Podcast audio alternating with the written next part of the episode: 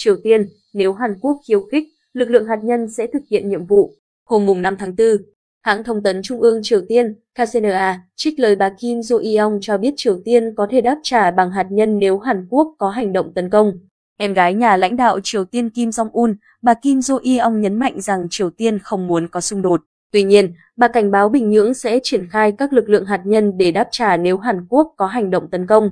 Trong trường hợp Hàn Quốc lựa chọn đối đầu quân sự với chúng tôi, lực lượng tác chiến hạt nhân của chúng tôi chắc chắn sẽ phải thực hiện nhiệm vụ của mình.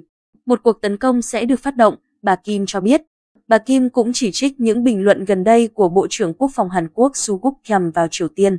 Tuyên bố của bà được đưa ra trong bối cảnh căng thẳng leo thang liên quan đến các vụ thử vũ khí của Triều Tiên trong năm nay, bao gồm vụ thử tên lửa tầm xa đầu tiên kể từ năm 2017.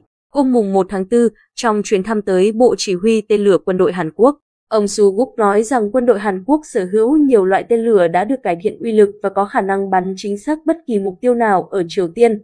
Nếu phát hiện Triều Tiên có ý định sử dụng tên lửa đối với Hàn Quốc, Tổng thống Hàn Quốc Moon Jae-in sẽ mãn nhiệm vào tháng năm tới. Người kế nhiệm của ông, Tổng thống đắc cử Yoon suk yeol đã công khai thảo luận về chính sách cứng rắn với Triều Tiên trong chiến dịch tranh cử. Cụ thể, ông Yoon dự định hủy bỏ thỏa thuận quân sự Hàn Quốc-Triều Tiên và khôi phục các cuộc tập trận chung với Mỹ.